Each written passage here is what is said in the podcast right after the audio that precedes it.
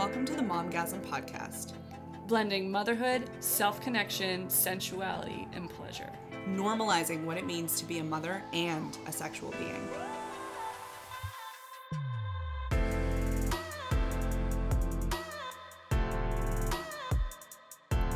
This week's episode, we get a little hot and heavy, and not in like the delicious, juicy sex way, but more in the navigating trauma, healing, and what happens when we are not in the mood for sex. How do we navigate those tough conversations when we're existing with a long term partner? How do they see us through the tough shit? And how do we exist and stay connected to ourselves while holding hope for sexuality and pleasure? It's tough, it's hard, and we get real fucking vulnerable with this one. But don't worry, there's a real juicy and kind of bloody story at the end for you. Stay tuned, get your ears on, and enjoy.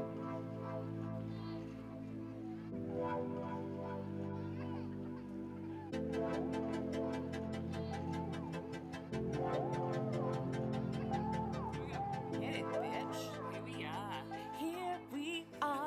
recording some shit for you.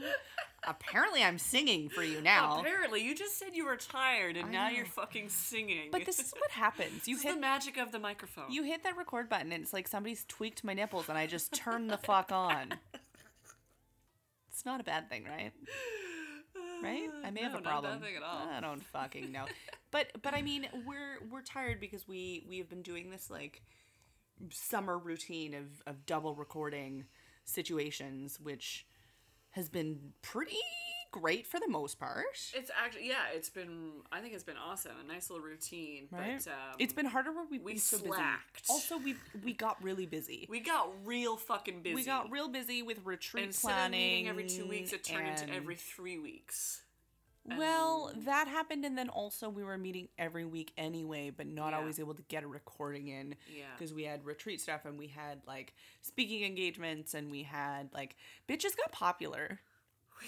Which is amazing, and I'm grateful for it. yeah, we've got some hot stuff Oh coming up for October. so much hot stuff, which I don't know if we're allowed to share publicly yet. Uh, yeah. Jeff and I had this big conversation about it. We'll keep it on the down low. Well, I feel like by the time this episode is out, we'll be able to say it publicly. But instead, just in Hmm. case we're not, we will hint that Pop Explosion happens in October.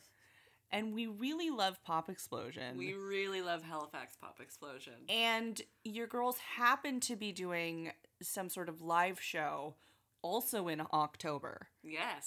So we'll leave it at that for now. We also there's a there's a theater in town that has Oh, a new yes. play coming out about sex. Also in October. yeah, we're very interested. We're very, very interested. yeah. And uh, that one I think we can actually tell them about. Do you really? Yeah. Yes, for sure, because it's the more people that know about it in advance, the better. True.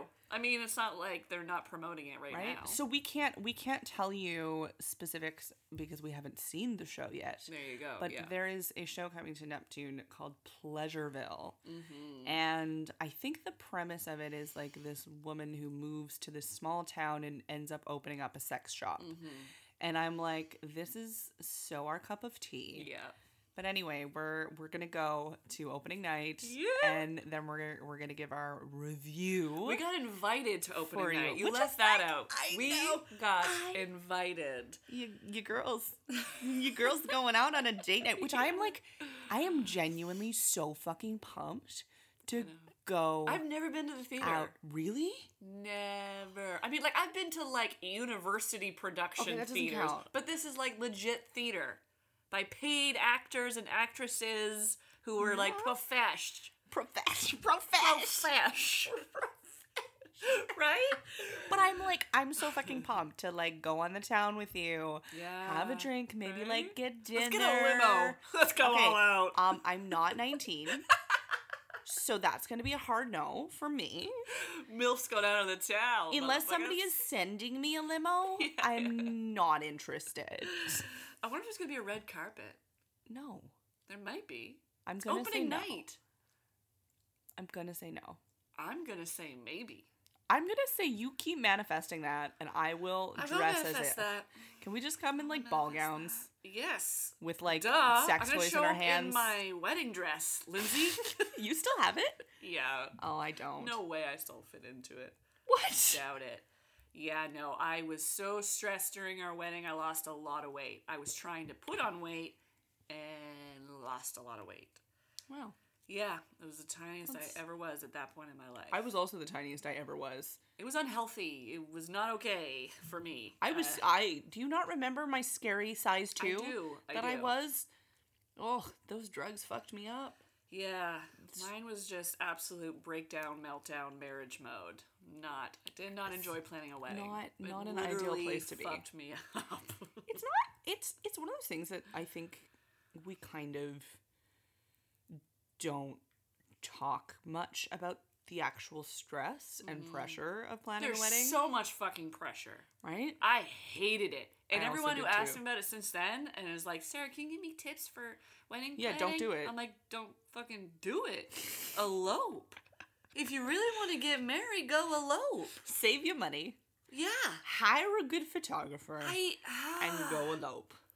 Yeah, I, I it's just too stressful. It's there's so much fair. pressure to have this picture perfect wedding with all these picture perfect things and ugh, Yeah, I was i want to stab my eyes out. I was not fucking very much while we were planning the wedding. Oh fuck no, me either. I remember breaking down the hallway sobbing and telling Ollie, I think I want to run away. Yeah. And he was like, Are you saying you don't want to marry me? I'm like, I'm saying I want to get the fuck away from this and never Yeah. look back.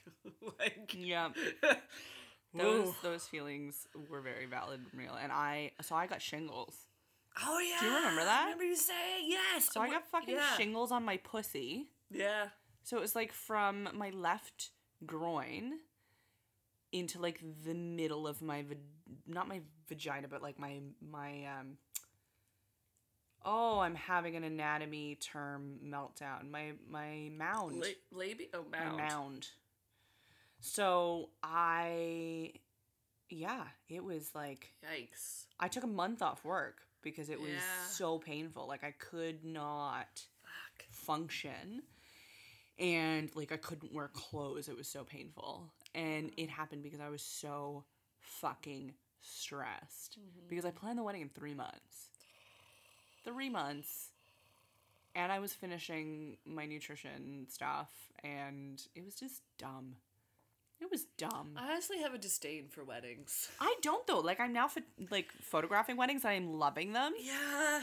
But the sad part is I go into weddings and I'm automatically like pricing out how much I think they spent based on their stuff. I I I I went to a wedding over the summer. Um, very good friends, love them, and love that they got married, and it was really joyous, and, and we it was just it was a wonderful to be able to celebrate them. yeah. But I was looking around and and the bride, and she was so stressed. Oh, yeah. out, and she was doing like setting up and taking down things the day before, the day of, the day after, and I was just like, Mm. this is I don't know about this. Like I love celebrating you guys and mm. celebrating the love that you have and you're sharing mm. and I love that idea and bringing your families together and your friends and it's a beautiful idea.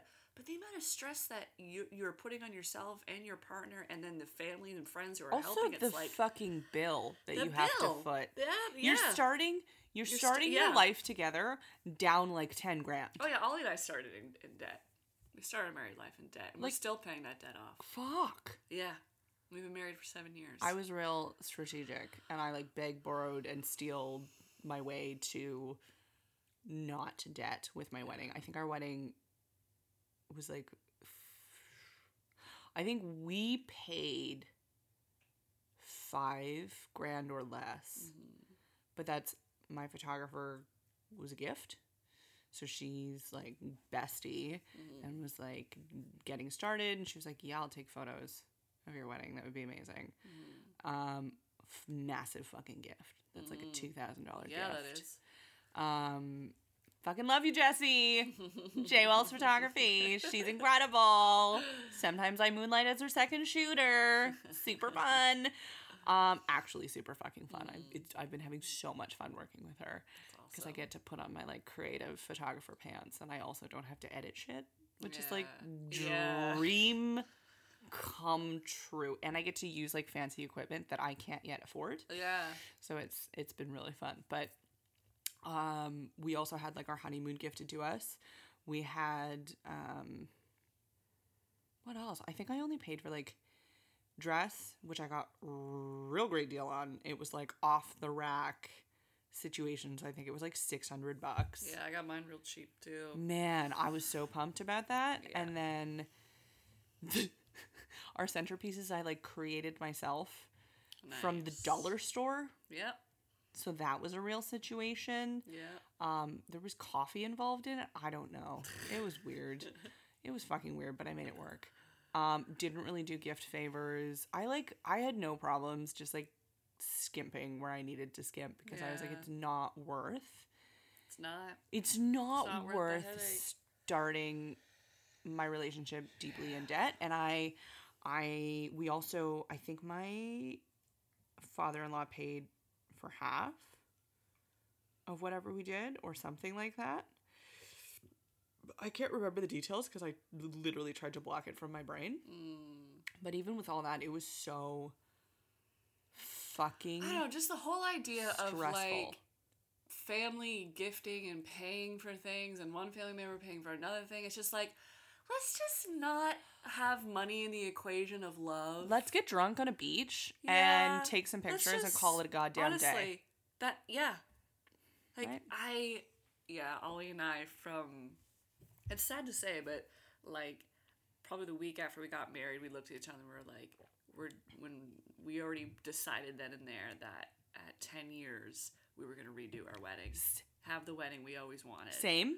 Literally the same. Yeah. And it wasn't that our wedding was bad. no, like it was it was lovely and it was sweet. and, we got married so great. you know we yeah we got what we wanted but it But- didn't reflect us Yes. And that's Yeah. like I keep saying to Jeff, I'm like, I really want to do vow renewal, but I want it to be this like super sweet, intimate, like potlucky style thing Mm. on the beach where I probably end up skinny dipping at some point. like yeah right? Like I just want it to be a celebration of our love and a place where we can like recommit to each other and also bring the kids into the vows, like recommit to them yeah in a public I form. love when kids are involved in weddings Right. So I just yeah, that'd be interesting. But I I I mean this episode um we're talking about like the times in our life and in our relationships when shit is just like so stressful, so fucked up, so potentially traumatic that sex is just not in the equation Mhm. at all. And I I mean, we had this we had this conversation already Mhm. uh, on the beach a couple weeks ago. a couple weeks ago we were both having like a fucking shittiest hell week and i know i feel bad because this feels like a trend that we keep saying that we're having fuck, like man, seriously the last couple months have just been heavy like it's it's not funny anymore. Well it isn't it It's- isn't. it's it- just yeah. like yeah i know. It, it feels like a broken record every time we record. We're like it's been a hard week. Yeah. It's been a hard week. Everyone's it's still a fucking hard week. yeah. I sound like mickey mouse. I'm not entirely sure why. Poor Mickey Mouse. Having a hard hard week. i can't oh almost almost but not quite there. Could do salad fingers for you though. Oh no! Don't. Do don't don't don't don't. No, I'm done. what else i'm trying to think of like other weird voices that i have i could do stitch Oh, I like your stitch. sti- let's hold on. Let's see if we can bring Stitch out. I've not brought Stitch out on the on the podcast before. This is shocking. Oh, hold on. It, I haven't done it in a while, so it's gonna take me a minute to find it. Mm. But it's embarrassing because I'm like, we're recording this, so I can't even. I can't even just like come right in there hot and be like, oh, there it is. Uh. See, I got it like. There you go. Oh, oh, no, it's still. Oh, Hannah means family. No one gets left behind.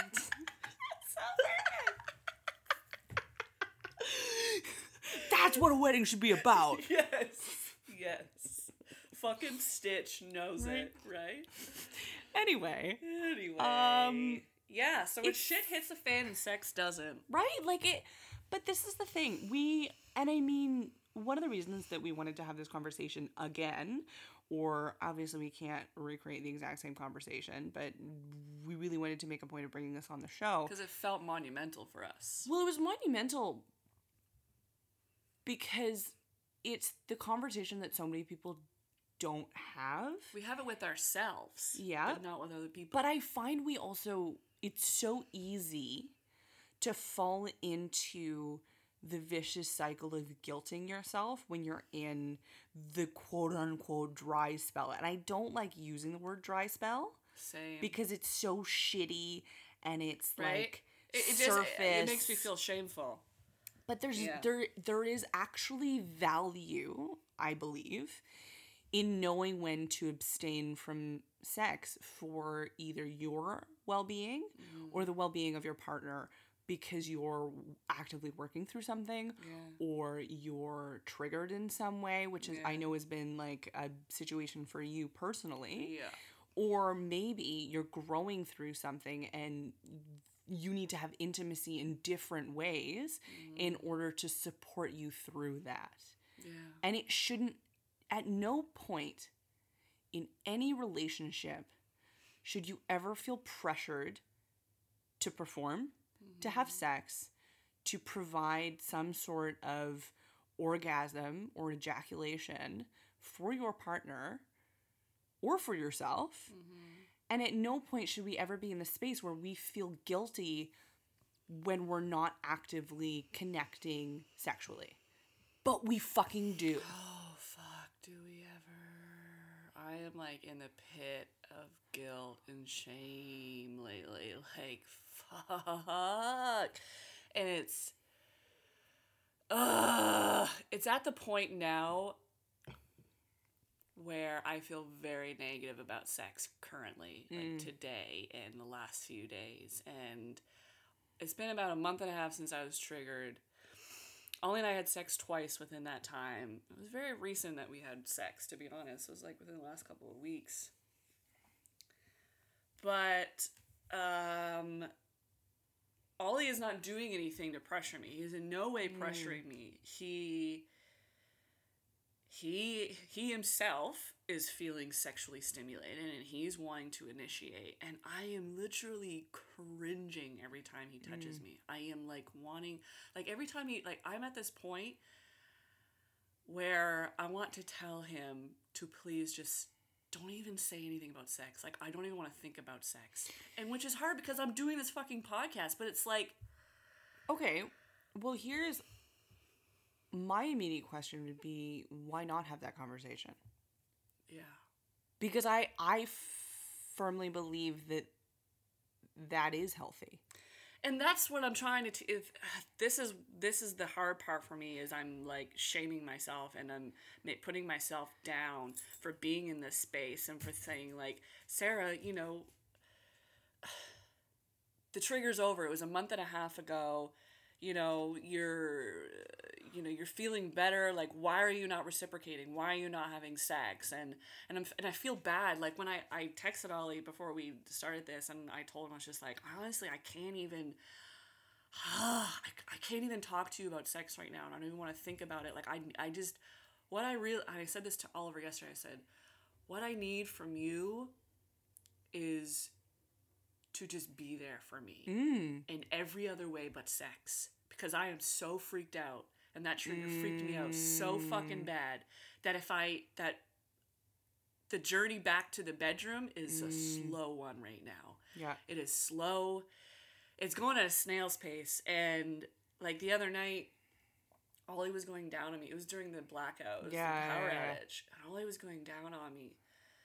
And I couldn't see him and I started like freaking the fuck out and I felt like I didn't know what was happening. Like I someone was just violating me. Like I Yeah. didn't know who the person was. Mm. and I like I flinched and I was like oh my god you have to stop.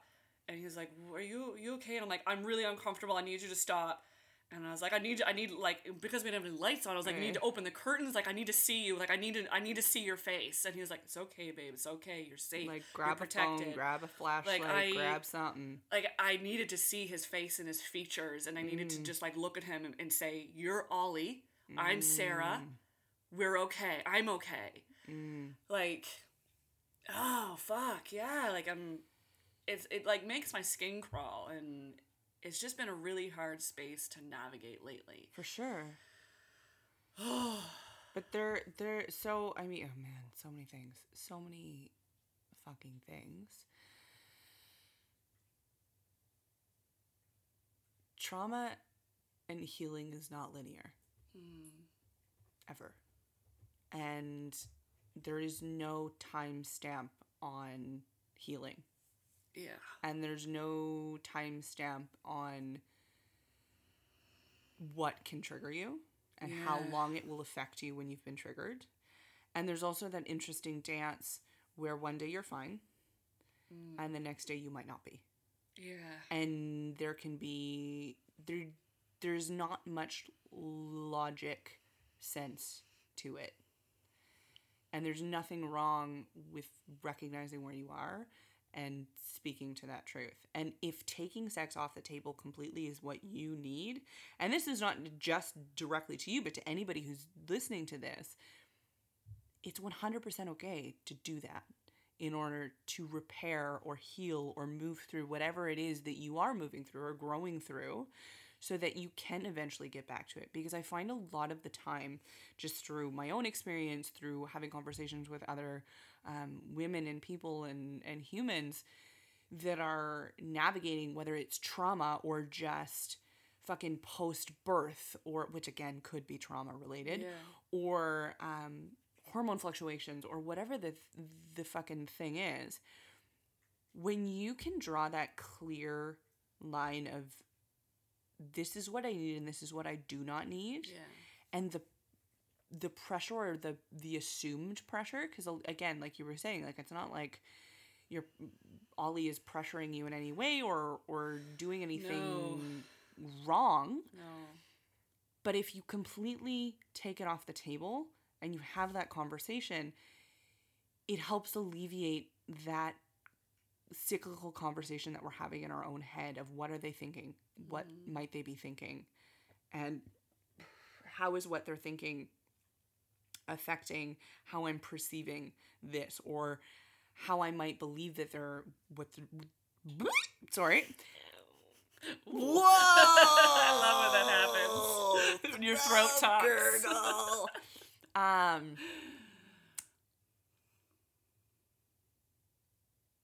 the story that I might be making up in my head about how they're navigating this or how they're feeling about this Yeah.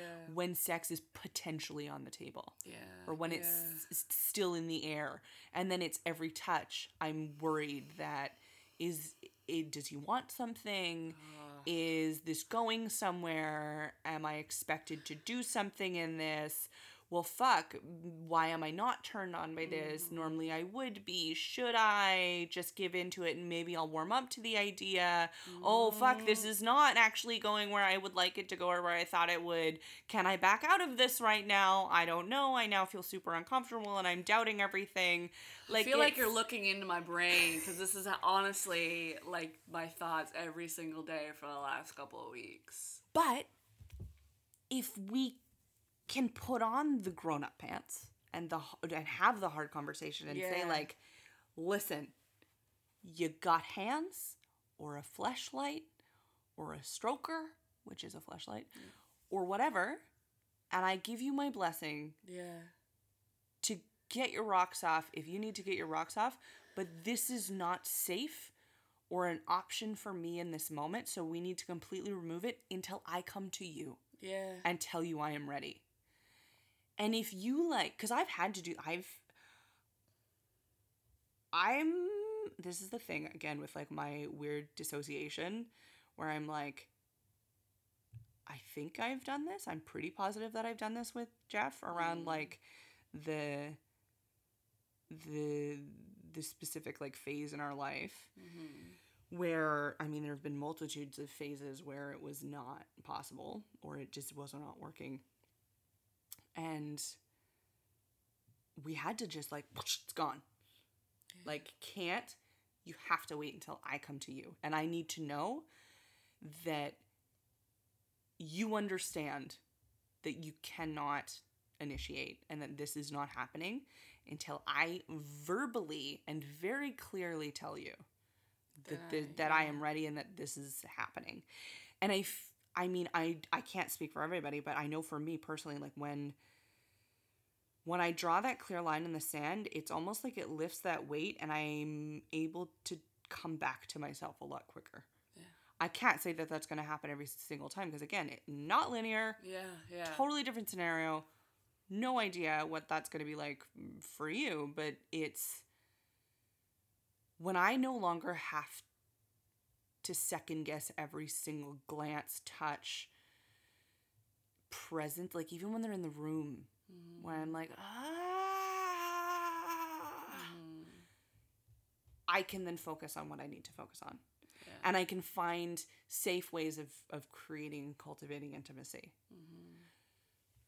Yeah, I'm just I'm thinking in my head right now. I'm like, you know, I hear everything you're saying, and I say to myself all the time, like all this advice and and uh, everything that you're saying. Like, I have said it to myself so many times, and I've had so Ollie and I have so many conversations around this topic of my safe space and and the boundaries that we have created and I we are very black and white uh, when I am not comfortable or when he's not comfortable because he's not always comfortable. Yeah.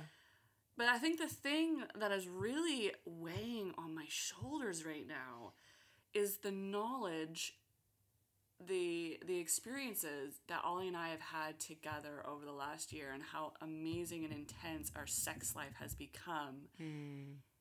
And how beautiful and then you know we got this trigger happens and I feel like I'm back at square fucking one. So I can speak to this 100% because this is exactly how I felt when I went through that phase postpartum. Yeah. So I went from like height of my sexual awakening.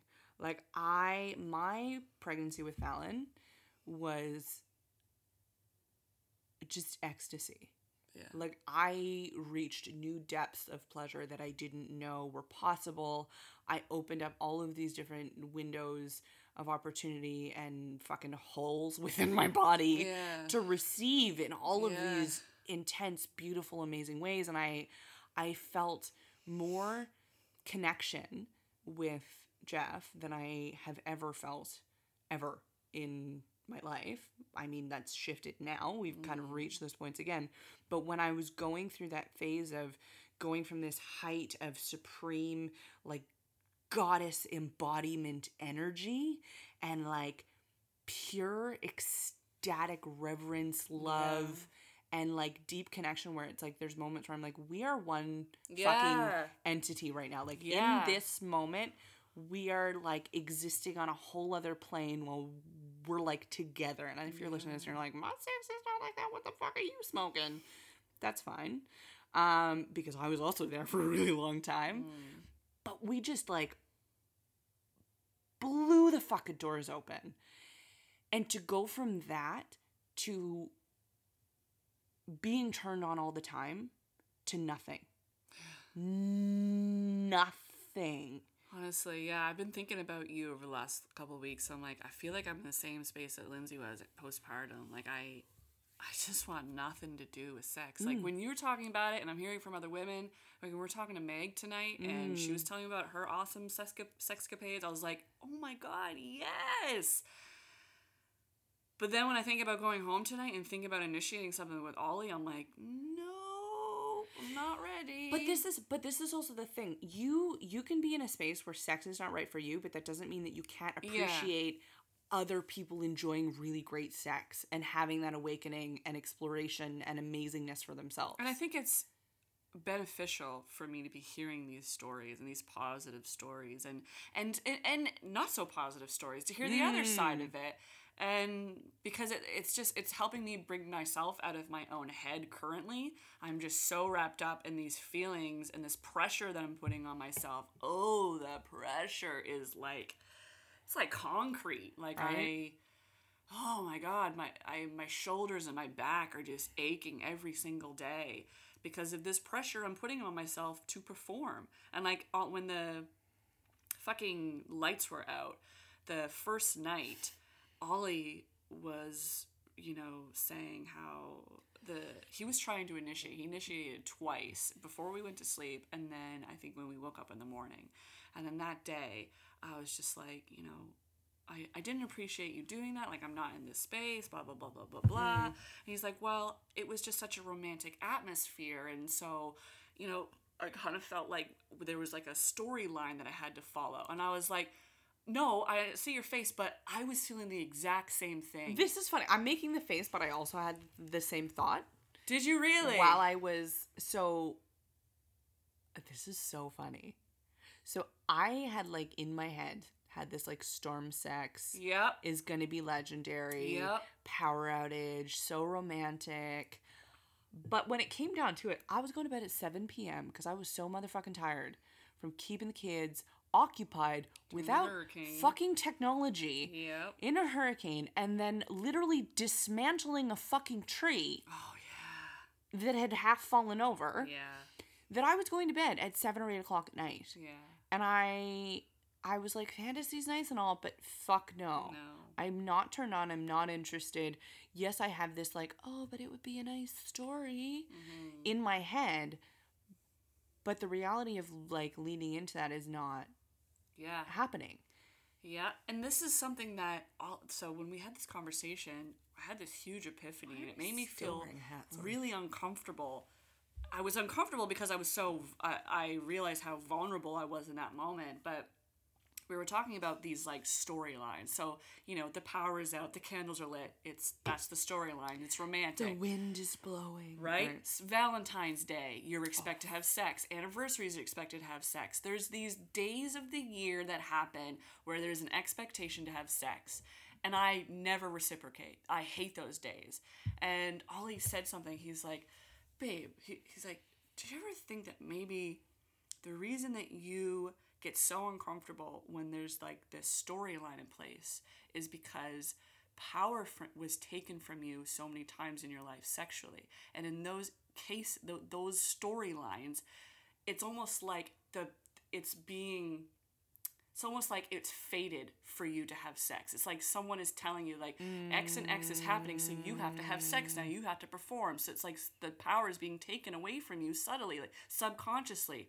And I was like, That's a really interesting right? perspective. And I was like, Jesus, that oh, and I got really uncomfortable. I put my arms in front of me, and I was like, because I was so vulnerable in that moment. But I looked at Ollie, and I'm like, you Hard yes. Hard yes. hard yes. Nail on the head. Yeah, he's like, yeah, now I'm looking at all of these like experiences through our relationship where, you know, there's an expectation and you always got scared and mad and freaked out. He's like, now I mm. understand why.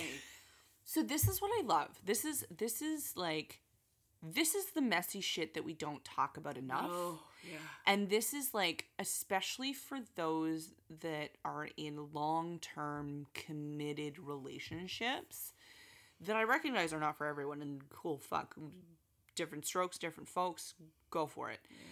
But for those of us that are in these like long-term committed relationships, whether it's monogamous or not, when you have that longevity, you're gonna have a lot of shifting mm-hmm. and changing, and you're gonna grow through things. And it's like in the growth process, that's when you're not fucking. Yeah. To be honest, yeah. you're not fucking when you're Yeah. growing because you're spending all of your energy and time going inward that I don't have the ability or capacity to give to anybody else. And I also am in a space where I genuinely am so fucked sideways that I don't know what I want or need in this moment other than like, don't touch me.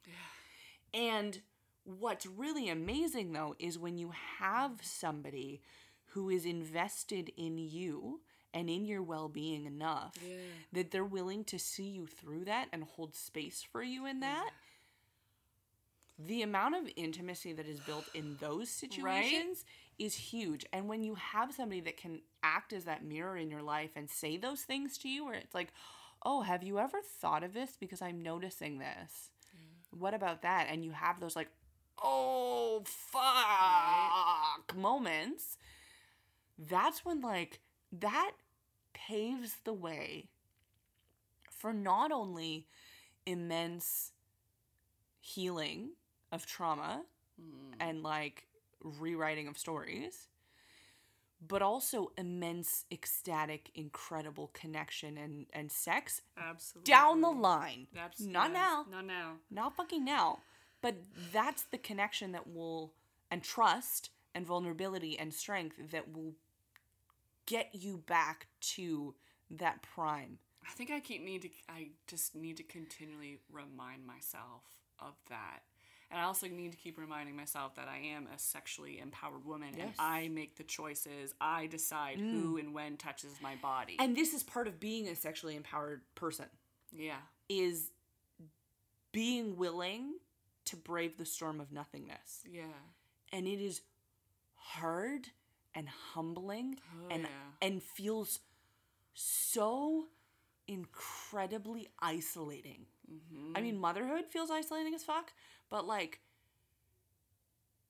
being somebody that is so in love with sex and connection and being in a space where you don't desire sex hmm. at all is like soul sucking and like gut wrenching and like heart dismantling. Like it's it's so because i i i remember being in that space and i was like i don't feel like myself hmm. at all. Like i don't feel whole. Hmm. And it's a really strange scary weird place to be. And for hmm. me like that was so although i was having a lot of physical symptoms in my like postpartum period of like dry vagina very low libido um prolapse and all of that stuff it stemmed from trauma like it was i had somebody come i don't think i've ever actually like shared this story Did you share in your birth story? I only I think I've only ever said like I had a traumatic experience happen. Oh, I don't think I've ever actually shared like what happened. okay. But anyway, I so I had this woman who's a very well known birth worker within the autonomous birth community here in Halifax and also in New Brunswick, who I had been associated with through um, good friends of mine. Like they. I don't want to say they were drinking the Kool Aid because that's such a shitty thing to say. It's such a shitty thing to say, but that's like that's the that's the like sting of bitterness in me still. that I'm still like the little Is that res- Jonestown. It's that, that? oh I don't remember. I think I think so, but that's like that's that um it's like that residual smudge spot of healing that I still I still need to do where I'm like, "Ooh, go higher, Lindsay, not lower. Yeah, yeah, not yeah, lower." But but um very well respected woman doing amazing things or was doing amazing things in the autonomous autonomous birth space i came into contact with her through she was supporting a, or did support a good friend of mine through um a, a pregnancy and stillbirth and then a pregnancy and a birth and she was somebody that was like well respected and so trusted that I kind of went against all of the intuitive nudges that I got that were like be cautious, don't mm. trust this person, like something's mm-hmm. not quite right. And I went against all of that, but I, I well, actually it's not true. In the beginning I treaded lightly. And then I went and I worked in I went to the Dominican with I don't know why I'm sharing this now, but it feels relevant, so I'm just gonna go with it. I went to the Dominican with to go and teach, and she was here at this space, and I she was watching Alexis at the time, who was five months old, I think. So I was in the Dominican, traveled alone with my baby to go meet a good friend of mine to go teach this business section of a YTT. Super great time in my life, but also very weird. and she uh, she was watching my baby and she also nursed her. And in this space it was the first time that i had ever seen her mothering side. So she was like immediately in the space of like wanting to take care of me making sure that i had enough food because i was still so pretty fresh postpartum five five months she nursed my baby for me. She mm-hmm. like i saw her softening in this and i mm-hmm. was like oh maybe this is what it's about. Because for a long time i was like i don't get what people mm. see in her. I don't get why people are so trusting of this person. But then in that space like i saw that side of her and then i let my guard down. Anyway time went on. Things happened. I saw her in and out. Um, and because i had had that experience and because so many close friends of mine trusted her so much i just kind of like ignored my intuition which funny story. Mm-hmm. Anytime you ignore your intuition you're gonna be fucked. That's my mm-hmm. guarantee.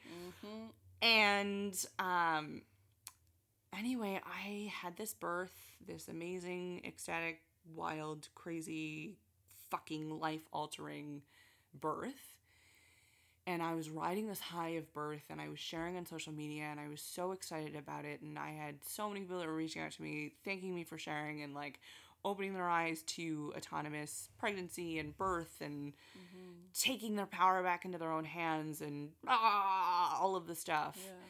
And then 8 days in she reached out to me and she sent me a message. She's like, "Hey, I'm in town for such and such. Can I come and like bring you some nourishment?" And so I was under the impression where I thought this woman was coming to like celebrate this power birth that I had with me and like give me some nourishment, which is which is like, food? what we do. Yeah, Yeah. So and care for me hmm. in this like time. And she came into the space and immediately when she like came in, I was like, something's up. I was like, something's up. And I I wish in hindsight, I wish I had been like, okay, thanks for the food. I'm actually tired. Bye. But I didn't. Mm. but I didn't. And so I was in this space. And at the time, like, I was feeling turned on. I was feeling juicy. I was feeling awesome. I was healing really well. I had stopped bleeding at this point. And then she came in and To your birth space. well, she came into the house, and then I went back to my room because I was trying my hardest to stay in bed mm-hmm. for. Um, the intention was the first like month I was gonna stay, or like three weeks in bed, just to like let my body heal. But reality of two kids and not always possible. So I went back to my bedroom, and and Jeff, I could tell that she was waiting until Jeff was gonna leave.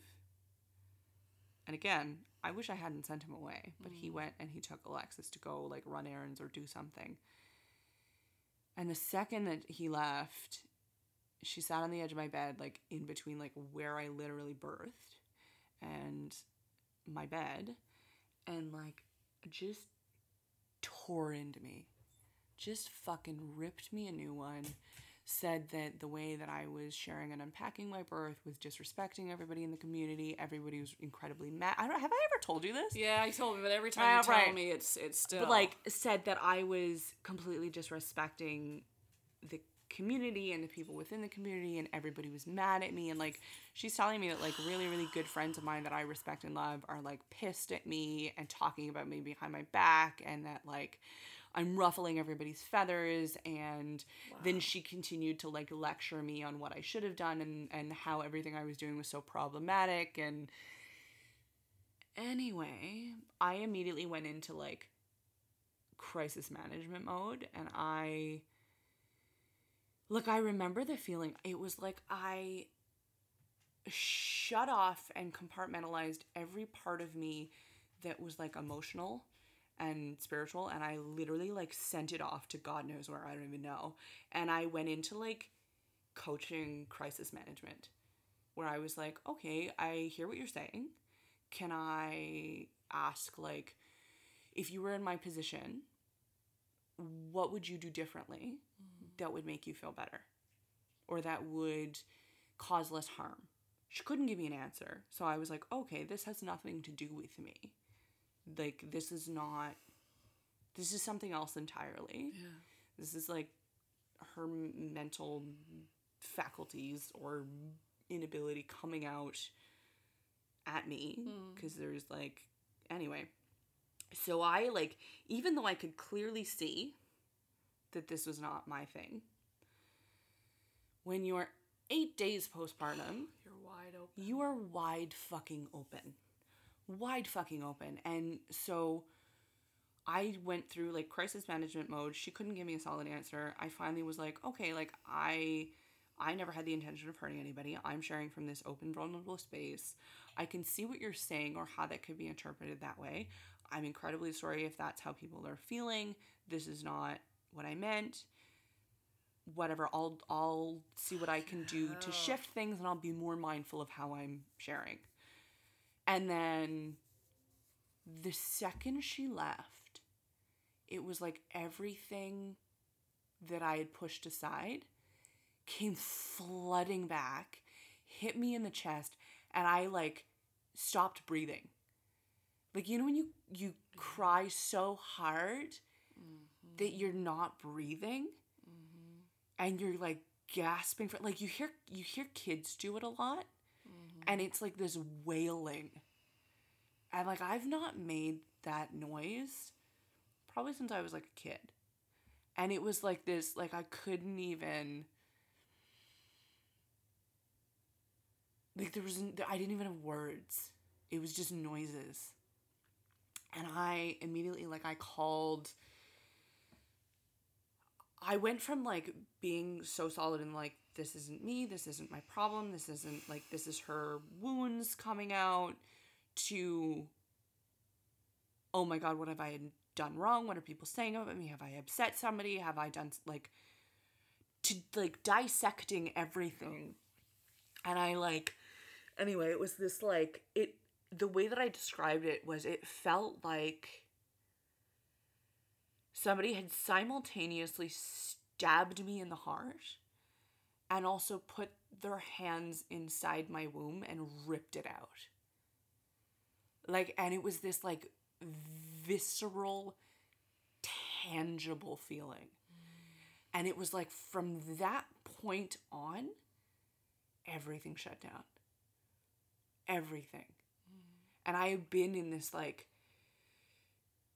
creative, abundant, juicy, vibrant, rich, ecstatic place to nothing.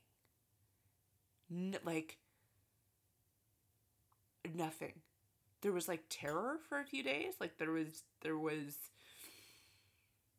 this very like thick energy that was left in my space that I like I started leaving my house mm. because I couldn't I didn't feel safe. And I started like I re- I was telling I was like please don't leave me. Like don't leave me. I don't want to be alone. Mm-hmm. Don't like if you leave the house I need to leave. Like I can't be here. Mm. And then eventually thank fuck um I had to have these like really hard conversations with the people in question that apparently were talking shit about me and all this stuff which it was not it was nowhere even remotely close to like what had been said to me. But I had to have these conversations because of this, which is not something you should be doing when you're that fresh postpartum. And so I was like having these like sobbing, heart pouring conversations with people. I was sitting, I like, I left, I couldn't be in my bedroom. I left my bedroom and I started like cowering in my living room and then like leaving the house anytime Jeff had to leave to like do errands because I just couldn't I didn't feel safe. Like I just felt so violated. Yeah. Like so violated.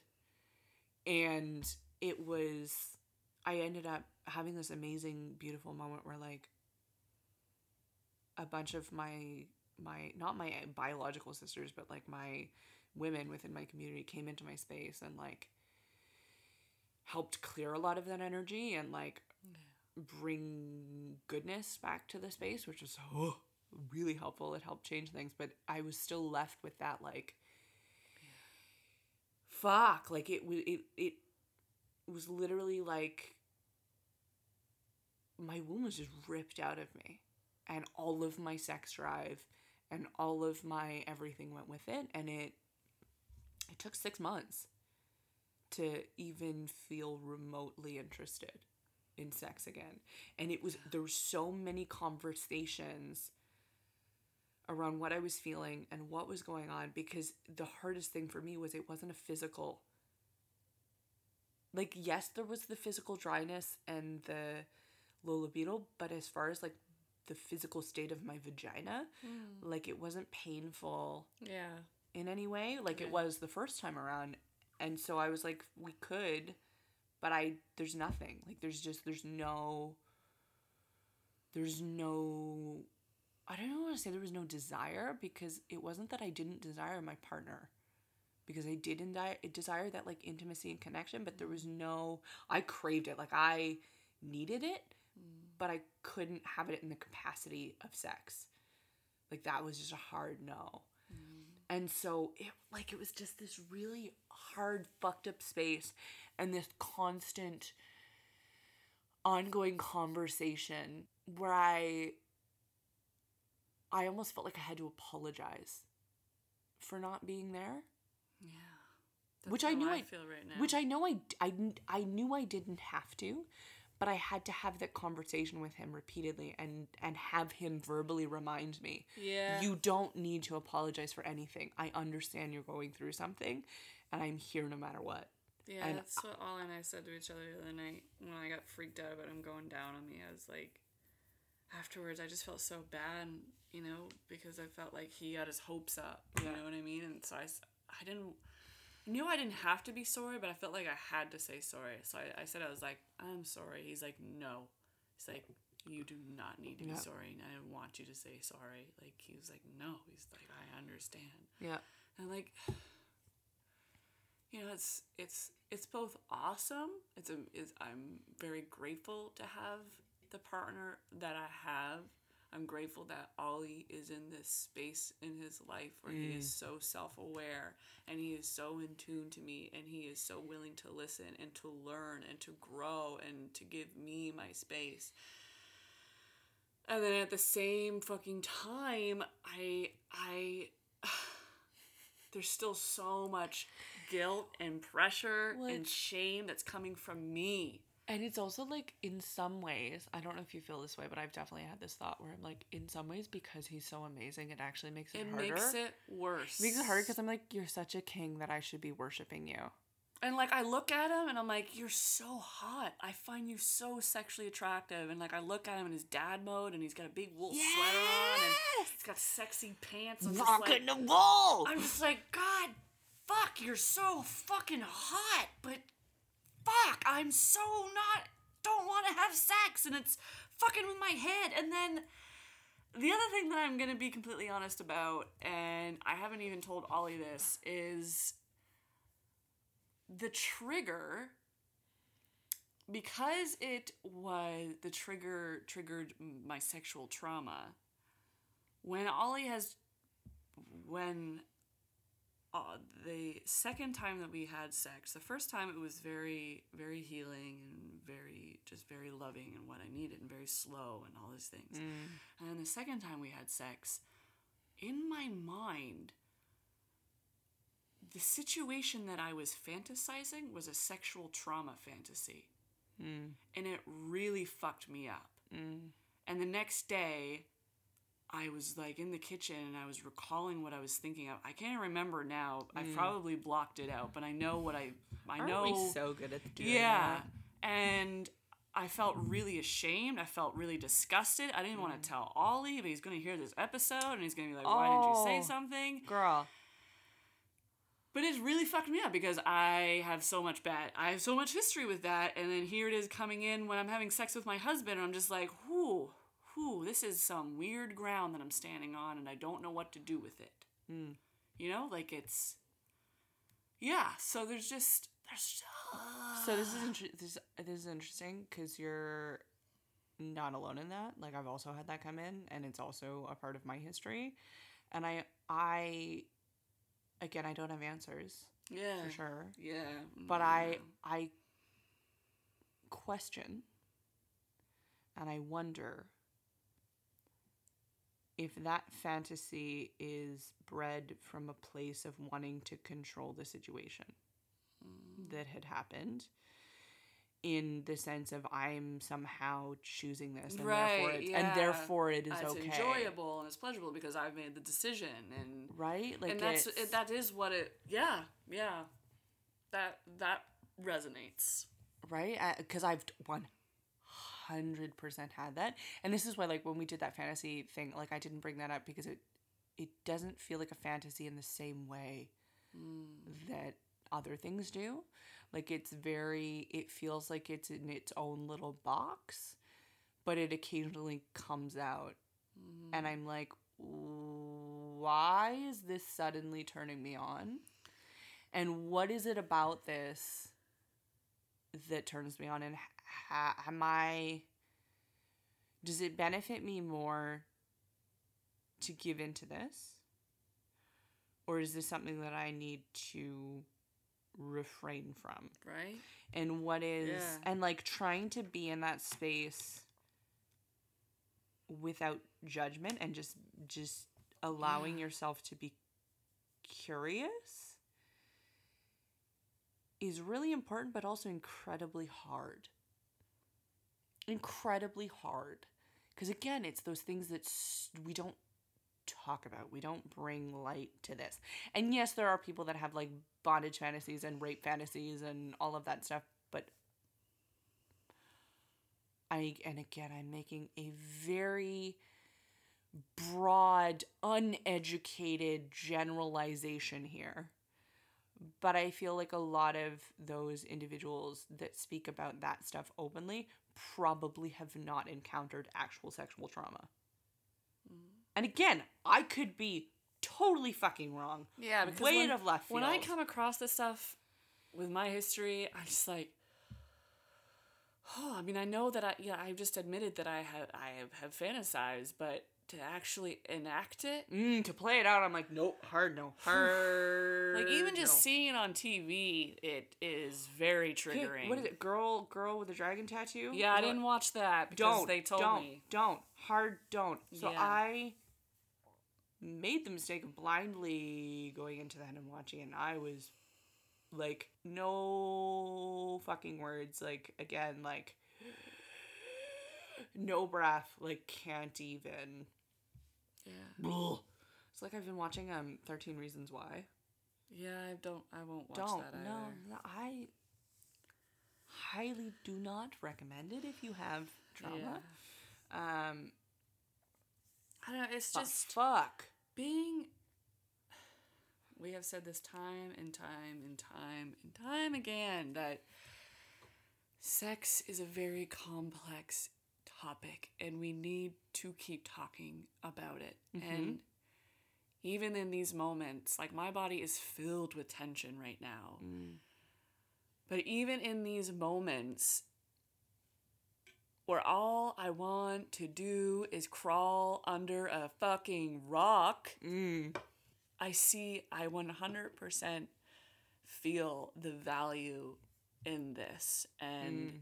and even like navigating my marriage right now and, and the intimacy right now, like, no, you know, like I'm saying, like, is, he's so supportive, but it's mm-hmm. like, it doesn't make it any easier. It feels like it makes it worse in a way, you know? It's like mm. because he's being so great, it's like why am I complaining? Like why don't I just mm. have sex with him? Like Because it's not what you need. It's not right? what you Yeah, need it's right not now. what I need, but it's it's It doesn't these- make it any less hard. no, in these times, like when I'm going through this, I literally just don't want to be married anymore. Like I just want to run away. Like I just want, I just want to be left alone. And in, then I think about this podcast, and I think about all the women who are listening, and I think I am not the only fucking one. And Yeah. we just need to keep having these conversations, Right. and I and reaching out and pulling out these heart. Like I will. I I'm promising myself and I'm promising you that I'm gonna keep reaching the fuck way the fuck in mm. and I'm just gonna keep pulling it out. I'm just I, I don't have answers for the shit that I'm going through and I don't have answers for anyone who might come to us and say, you know, what do I do? But it, all the most important thing is to just talk, to just share, to be mm. vulnerable Well, when to- you're comfortable to be vulnerable. To know that you're not in the shit alone. Like you're not in this murky, heavy, awkward, fucked up shit alone. And like as beautiful and ecstatic and amazing and joy filled and pleasure rich as sex is, as with any personal growth journey, you can't expect that there won't be hard shit that comes up. And the more that you reclaim your power and lean into it, the more that you openly walk into the space of sex and all that it has to offer mm. and like pull off the blinders and really open yourself up physically, emotionally, spiritually to sex and all that it has, the more stuff is going to come to the surface. Yeah. But in that hard space, it's for me anyway, it's so comforting to remind myself that A, I'm not alone, and B, this is getting me to where I want to be. Yeah, yeah, yeah. The Yeah. more that I lean in Yeah. to this horrible fucking shit dick ass fucking bullshit, the more that I surrender to it in a way that feels empowering to me, the closer I get to where I want to be, where this shit is not stuck anymore and isn't a factor anymore. And I don't know if that's going to take weeks, months, years, uh, decades. But if I'm not willing, then I'm not going to get where I want to go. And the one thing that I and I I mean I love you said it so beautifully like it does it does it would be so much easier to be like well he's just an asshole so he doesn't deserve sex anyway. It would be so much easier. But then I catch myself and I'm like would it really? Yeah, would it? Would I be having the ecstatic, amazing sex No. or growth or experience No. that I am having if I did not have a partner that I wouldn't be in this space without Ollie. Right? Ollie has absolutely helped me get to this space. I mean, yeah, I've done a lot of goddamn work, but having Ollie as my partner Mm. and being able, and that's the one thing that I, I often stress the most to other people who are in relationships and who are going through a hard time and they're trying to figure out how to have these difficult conversations with their partner. The number one thing I remember Ollie and I, I remember saying this to Ollie a couple of years ago. And I said, for us to move forward, I need to be able to have a conversation with you where you do not give me advice, Mm. Where you do not try to fix me, where you do not get offended, where you simply look at me, you listen, and that's it. Okay, this this is fucking so incredibly important for any intimate relationship that you have. To to know well, A, to know yourself when you need to be in that space and recognize that like I just need somebody to hear me and see me. Yep. and say like so for me i'm somebody that's like fucking hardwired to try and share and fix mm-hmm. and like do things because a lot of people do come to me for that Yeah. but like to have somebody come to the space and like just fucking let me know out the gate i just need to be heard and seen right now Yeah. and great here we go And it's like I'm some here. of the stuff I'm gonna say is gonna be really hurtful for Ollie. It's gonna Yeah. be really hard. Like some of the stuff, it's yeah. I'm Well, some of the things I'm saying about him. it challenges their belief patterns and stories of themselves. Mm-hmm. And that shit is hard. And again, it's in sharing something like that, it's it this is not necessarily your truth. This is my projection and interpretation mm-hmm. of your truth based on my story and experience up to this point. So every I do this I say this a lot in a lot of the coaching and stuff that I've done in the past. This anytime that you receive a judgment, anytime anytime somebody's triggered by something that you've shared, something that you've said, something that you've done, that is filtered through their experience, their shit, and it is a reflection of their wounds, Yeah. not necessarily your truth. No. Does that mean that everything somebody says to you has nothing to do with you? No. Mm. If you're being a racist asshole, you're being a racist asshole. You might want to check your shit. Right? Check your shit. However, if you're going about your life, doing good things, trying to be supportive, living your best, and somebody is offended or has issue with you, then nine times out of ten, it is it is them processing something from their past, from their story, from their journey.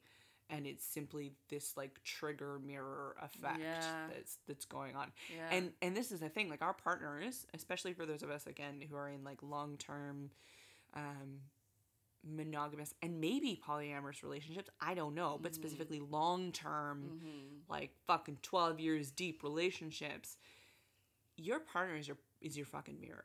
Yeah. like your partner will hold up the fucking light to your shit without even trying and it's humbling and it's hard and it's infuriating yeah, it can be very. it is infuriating. and it's even more infuriating when you like start to wake up to your own shit and then you start to see the shit without them ever having to say anything. Yeah, And you're like, but I'm just angry, so I'm gonna live in this shit anyway. Yeah. You're like, let me power through this shit moment yeah, and then I will come back and kiss then I'll ass. come back. Yeah. yeah, so that's, you know, being able to be completely, brutally open and honest Yeah. with Ollie, that has been really the biggest healing uh, tool that uh, I've had in my tool belt as of late. Yes, because I've- dual wells of life. Yeah, because there's so much going on in my head and like so much past shit that is coming up of like the shame, the pressure, the feeling tainted, the feeling broken, the feeling like I have to do things. Yeah. All of that's coming up. But like here's new Sarah over here, and I'm just like, whoa, honey, we are a queen, we are a goddess. Like we know that is not okay. Mm. But like I need to say it out loud. I need to be brutally honest about myself, about what I'm experiencing, about things that I have experienced, and how that has all affected me in this moment. And like, I know this might sound like really fucking, you know, kind of obvious, but that's not something that I ever really did growing up. And it's really something that I've only, I've, you've been teaching me about, Ollie's been teaching me about, you know, this podcast has been teaching me about the women who have been open and honest with Mm. Oh us God, and who have never met us, Oh my god, yes. who were just, it, it started from day one. Right? And that blew my fucking mind. I was like, they literally just started following us, and they're being that open. Vulnerability is huge. It is incredibly huge, and it's it is it is really it has helped propel me. You know, I, I knew that I was on this this shift. I didn't expect the trigger that happened. Obviously, you don't. Who expect, does? You don't Who expect does? it. but having having you having having all having the women listening and contributing and, and sharing reminding me of vulnerability and the strength of vulnerability and the strength of being Mm. honest and the strength of having intimate circles where you can be honest with each other like having the momgasm den Mm. and just seeing the the the love that is that is in there it it, it reminds me to not be so hard on myself you know Right? really i mean sex has been a huge huge uh, sore spot for me my entire life and having this podcast and, and momgasm den and these conversations and the people that we're interviewing Mm. it's it's really really fucking eye-opening and in a way it, it is like a little form of therapy Oh for fuck, me. one hundred percent, one hundred percent. Like it's, it's. baby There's a baby screaming. That's okay. He'll get up. He'll get her. Um, Fuck. the talk therapy is real. Yeah Talk therapy, vulnerability, sharing, openness. There's there is. I don't think we give enough credit for having a sounding board. yeah there you go sounding board yes Like online shit is great and all, mm-hmm. and I love that we have the den and I love that we can provide that, but there is there it's like next level when you can actually have somebody in your space who's willing to like talk out these things with you and just yeah, I've been there.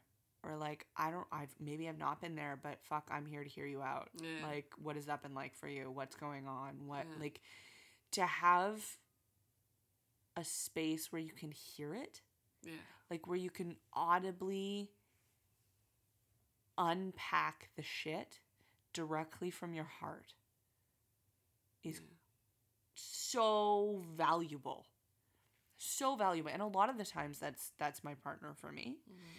But there's also the the power of of like womanhood in that. Like we are storytellers we are space holders we are we are here we are healers right? We are we are the healers. Not to say that men can't heal because we both have yin and yang Yeah. but women historically are the healers. And there's truth to that. And when we come and we gather whether it's two or 20 Yeah. or 200 mm-hmm. when we allow ourselves that ability to have these conversations and open up which is a big part of this podcast fucking healing happens. And the thing about healing is I think there's this misconception about healing that like healing is easy and light and bright and fluffy and great. No, bitch. Healing's when you go through the motherfucking trenches and you put on the fucking waders and you go through and you get so goddamn soaked that your waders get fucking holes in them and they start fucking coming apart at the seams and mm-hmm. you feel like you're never going to get out of the thickness and you can't see anything but like a sliver of light that's kind of gle- gleaming in the distance and you're like is it still there? I'm not really sure if i can still see it but i i believe that it's there somewhere so i'm just going to keep going and hope. Mm. And when in the moments where you're like i literally cannot keep going that's when somebody will reach out a hand and you're like fuck okay i can. But like healing ain't fucking easy. It ain't easy. No. At all. Yeah. at fucking all. And I mean, for me, again, like that, that, the like, the mantra that got me through fucking that six months was like, you've been there before, you'll get there again. Mm. And you, and, and I kept telling myself, like, what you experienced is just the beginning and that's that's that is becoming true. Like i'm i'm living that out now. Like that fucking sex that i had last night was uh, i i was dizzy. Like i was i was physically dizzy. I was in so much pleasure. And i said it which again is like never in a million years would i ever have said anything during sex but never in a million years would I say something so fucking vulnerable during sex of like I am this feels so good I I'm like I might pass out. Wow. And and like I I was so it was like like it's funny you were you were talking about like the stories of or like expectation with mm. stories of like this should be happening. So the we had this like Fallon's been really hard with the whole sleep situation. Ha! She's up in the background mm-hmm. crying again.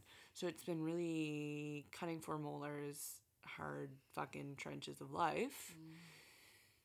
But for the first time last night, we had this period of time where like she was asleep for a few hours and we were up and I was sitting on the couch. I came home from doing this podcasting thing with CKDU Right. at King's with um Dwayne from Art Pays Me, mm-hmm. which oh my god, awesome. And Andrew from Dog Island, which great podcasts.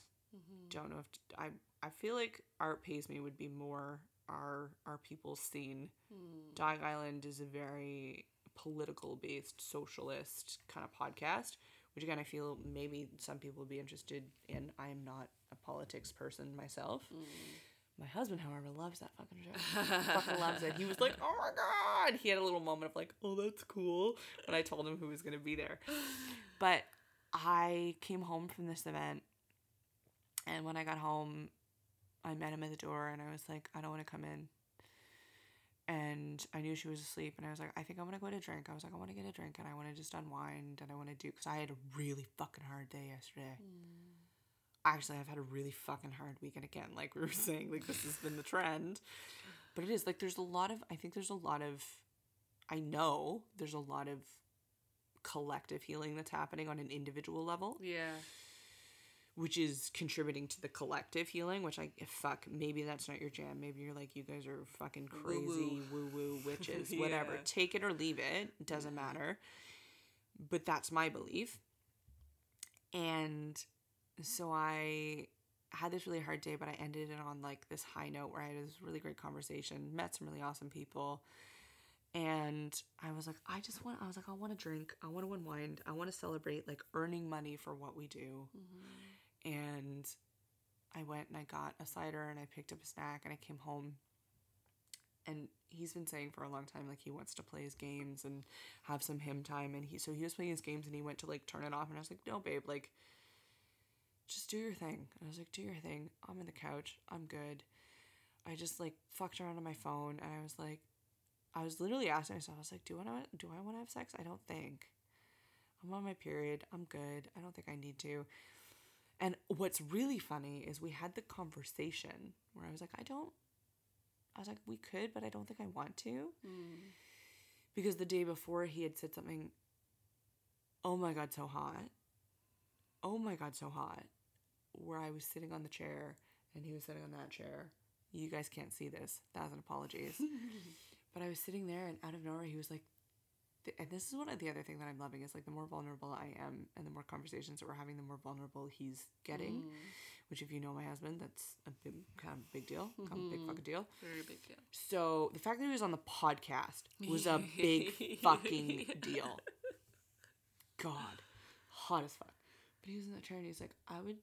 He's like, this is different for me, but I, I really just feel like I need to tell you that I have this urge to come over, and just like eat you out in that chair right fucking now.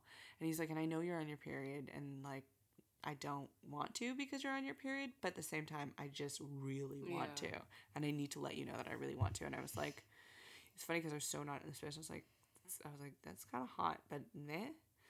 And then he came over and he like knelt down and like he was like, and I would put, he was like describing what he would do, and I was like, this is so hot, but at the same time, I'm not feeling it. Yeah. But thank you for telling me. yeah. I was like, I'm glad that you shared this with me. So the next, like, this is happening the next day, whatever. Kevin's messaging us. Our patron is messaging us, and I love it. anyway, distracted by our patrons. If you're not one, you should become one. yeah, there's a Patreon plug. Hell yeah. Hustle. But we we um I was so not feeling it at all. And then we went to like babies screaming in the background, Yeah. which you can hear in the last episode that we did, the one that comes out tomorrow. Really? Yeah, in the beginning you can like hear her. Oh yeah, in I the remember background. that. Yeah. But um, but um, but um, but um, but um, um. Shut up! Child. No, I'm not serious. I love you. Jesus, that sounds harsh. Off the rails. We've gone off the rails, folks. But anyway, Anyway. anyway, I'm, I'm trying to get to my sex story of like intimacy and connection, and like it gets better, people. Yeah. For those of you that are hanging on right now, oh, I commend your commitment to this story and what we do. But anyway, we went and we were going to bed. I brushed my teeth. We were like shutting it down for the evening. Like I was just so disinterested. And I don't know what happened, but it was like a switch went off. And out of nowhere, we're like in the hallway making out and like just undressing each other and like I don't know if you've ever been there, but that like moment where you're like, I just want to be inside of your body oh yeah. and have you inside of my body. Like I want to be one being. yep. Like I like I want to merge our souls I remember that feeling. together.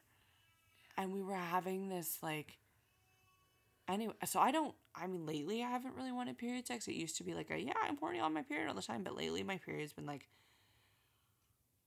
unbelievably heavy. Hmm. Like losing so much blood that I'm like, am I gonna be okay? Oh God. I don't know if I'm gonna be okay. Fuck.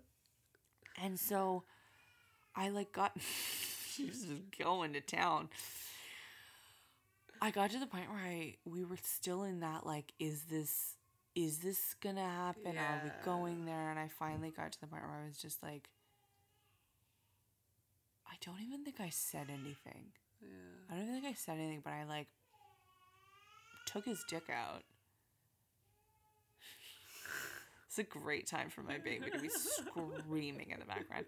But I like I took out his throbbing member. Yeah. This is now erotica. Should we save this for Patreon? Ah!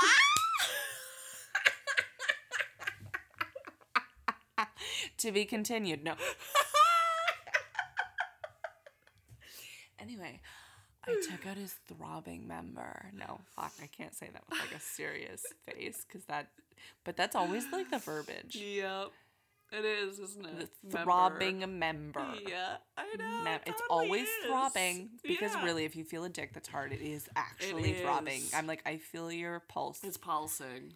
Yeah. in your dick. yeah, in your dick. in your dick. But he like, I so I like took it out and it just slid right in. And I'm like, th- we we mentioned this on the episode I think with Megan, where I'm like standing on my tippy toes and like Mm. my leg is on the wall, Mhm. and he's like, just like the perfect rhythmic, slow, deep thrust. And I I was doing nothing except for receiving and standing, Yeah.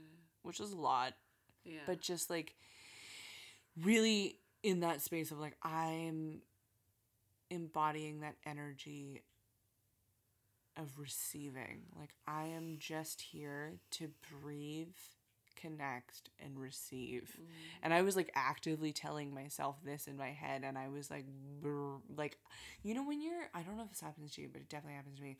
Like when you're fucking and it's like it's so pleasurable that you like you, you start to get that short breath and it's mm-hmm. almost like this like panicky in a good way Yeah. but it's this like moment where you're like oh god yeah. but instead like i would catch myself doing that and i'd be like breathe it down mm-hmm. slow it down breathe it down and it was like and so i was like making all these weird noises and like trying to like oh like get it down Yeah. and that's the point where I was like starting to get dizzy and like I was like I don't even have like I, I don't think I could form words Yeah. if I tried to in that moment and it was like un fucking real un fucking real the pleasure that I experienced I don't even think I came but I don't even like Yeah. Uh, like I like there was no there was no point while this was happening that I was like I need to finish.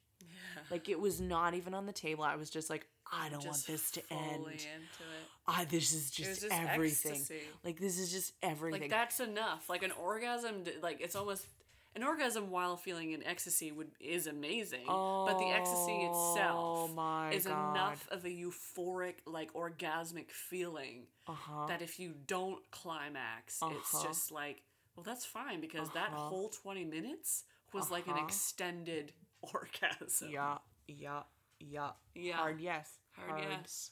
Hard, hard. Well, on that note. but no, no, we're not done. Oh shit. oh, we're not done. We're actually not done. There was a turning around that happened. What? So I like I got to the point where I was like I don't want to move, but I need to because my calves were literally cramping. Yeah. And I was like this is distracting. So I like moved and then it was like my my chest like pressed up against the wall, face turned, and he was behind me, but I was like upright enough that like mm. I could feel him. There was also a point where he like grabbed my neck, and I was like, oh my god, but not like, No, but no. like that. I don't know. just if, a just like, like grasp, like mm-hmm. A he passionate firmly grasped my neck. Yeah. Anyway, it was so he like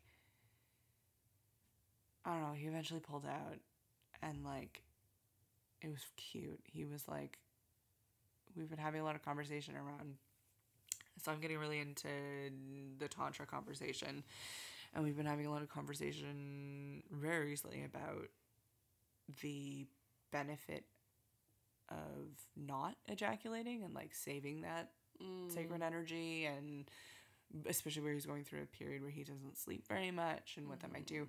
And so right he was like gonna finish himself and i was like the moment i was like or you could not like you don't have to. And then he did and i was like fuck you did didn't you? But what was interesting is i knew so it's like i was standing there and while he was doing that i was like i could feel blood like dripping down my legs. Like I could feel this warmth mm. dripping down my legs and I was like this is the most incredible feeling ever. Hmm. And then when we finally turned the lights on, there was actually like a puddle of blood on the floor. Like this perfect puddle of blood and I looked and there, I had this like dick imprint of blood from his penis on my belly. Oh my god. And then I had like this blood coming down my legs all the way down to my calves. And I like went into this might be slightly embarrassing, but I don't even care.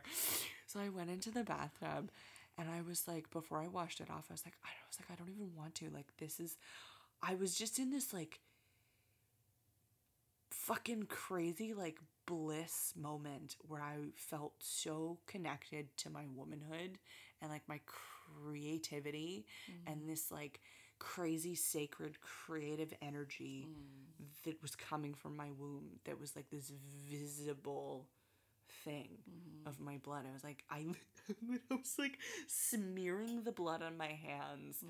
and looking at it and I was like I was like, this is the reason we can make life. Mm-hmm. And he's looking at me like, okay, babe.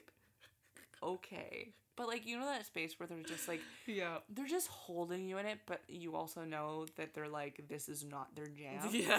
yeah. at all. But at the same time, they're like seeing you with like such love Yeah. and innocence and purity. So it was just like, it's this really like crazy. And I was like, like rubbing my hands on my vagina, and I was like, look at all this lifeblood, and like, oh man, I was like.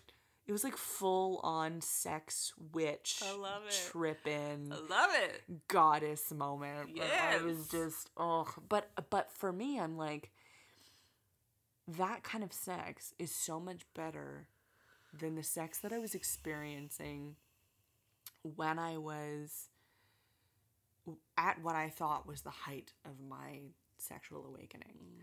And so this is why I'm like it it the hard shit is so hard and it's so scary and it's so frustrating and it's so humbling and it's just like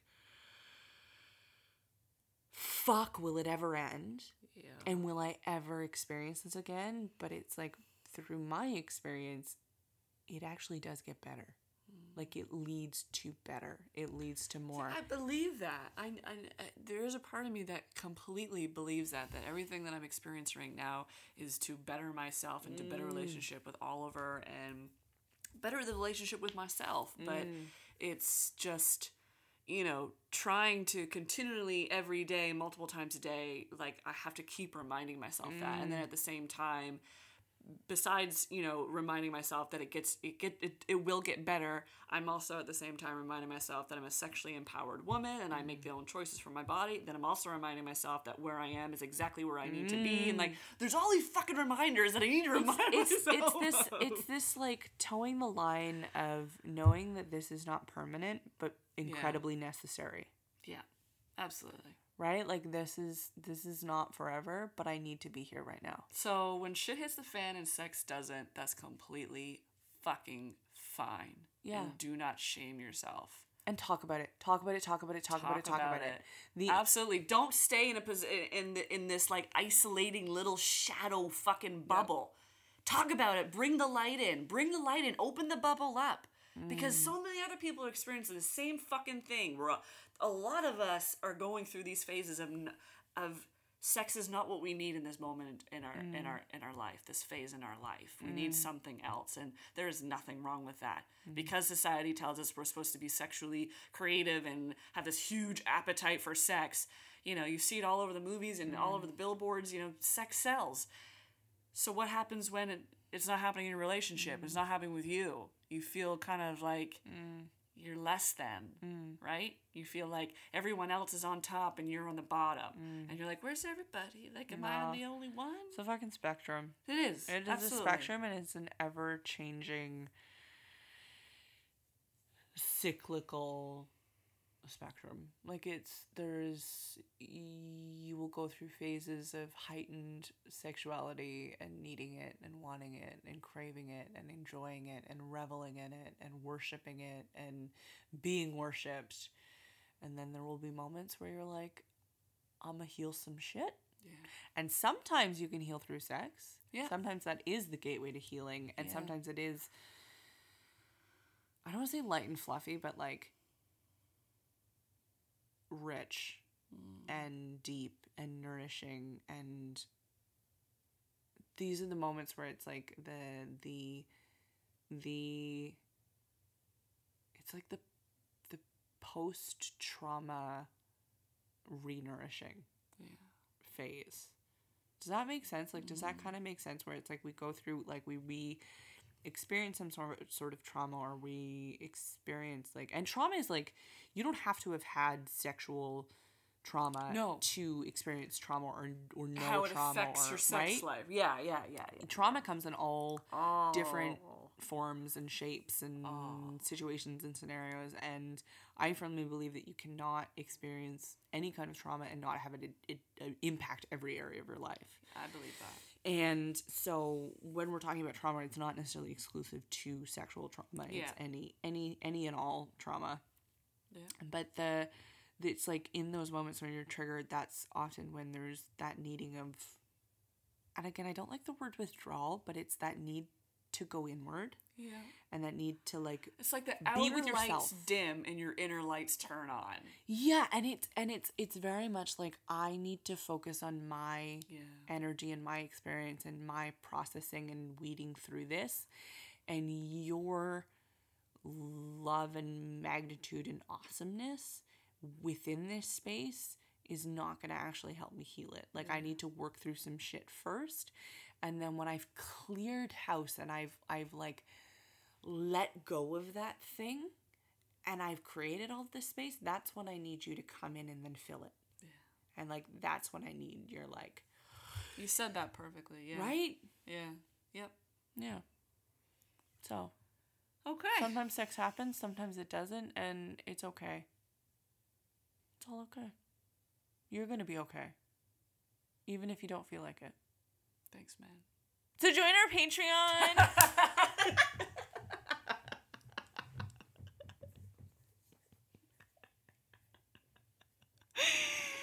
be sure to subscribe rate our show tell us how much you love us please and also in all seriousness if you know somebody that is going through the dark storm Mm. the shittiness, the awkwardness. Have a conversation. Share this episode. Let them know where we at, so we can like help hold that fucking epic space for them because we all need this shit. A fucking men to that. A fucking woman to that.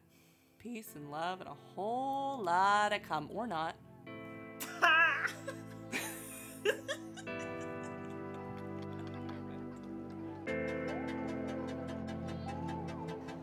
Thank you for tuning in to this week's episode of the Momgasm Podcast. If you haven't already heard, which I'm sure you probably have, we are hosting our first weekend retreat at Windhorse Farms here in Nova Scotia on September 27th to the 29th.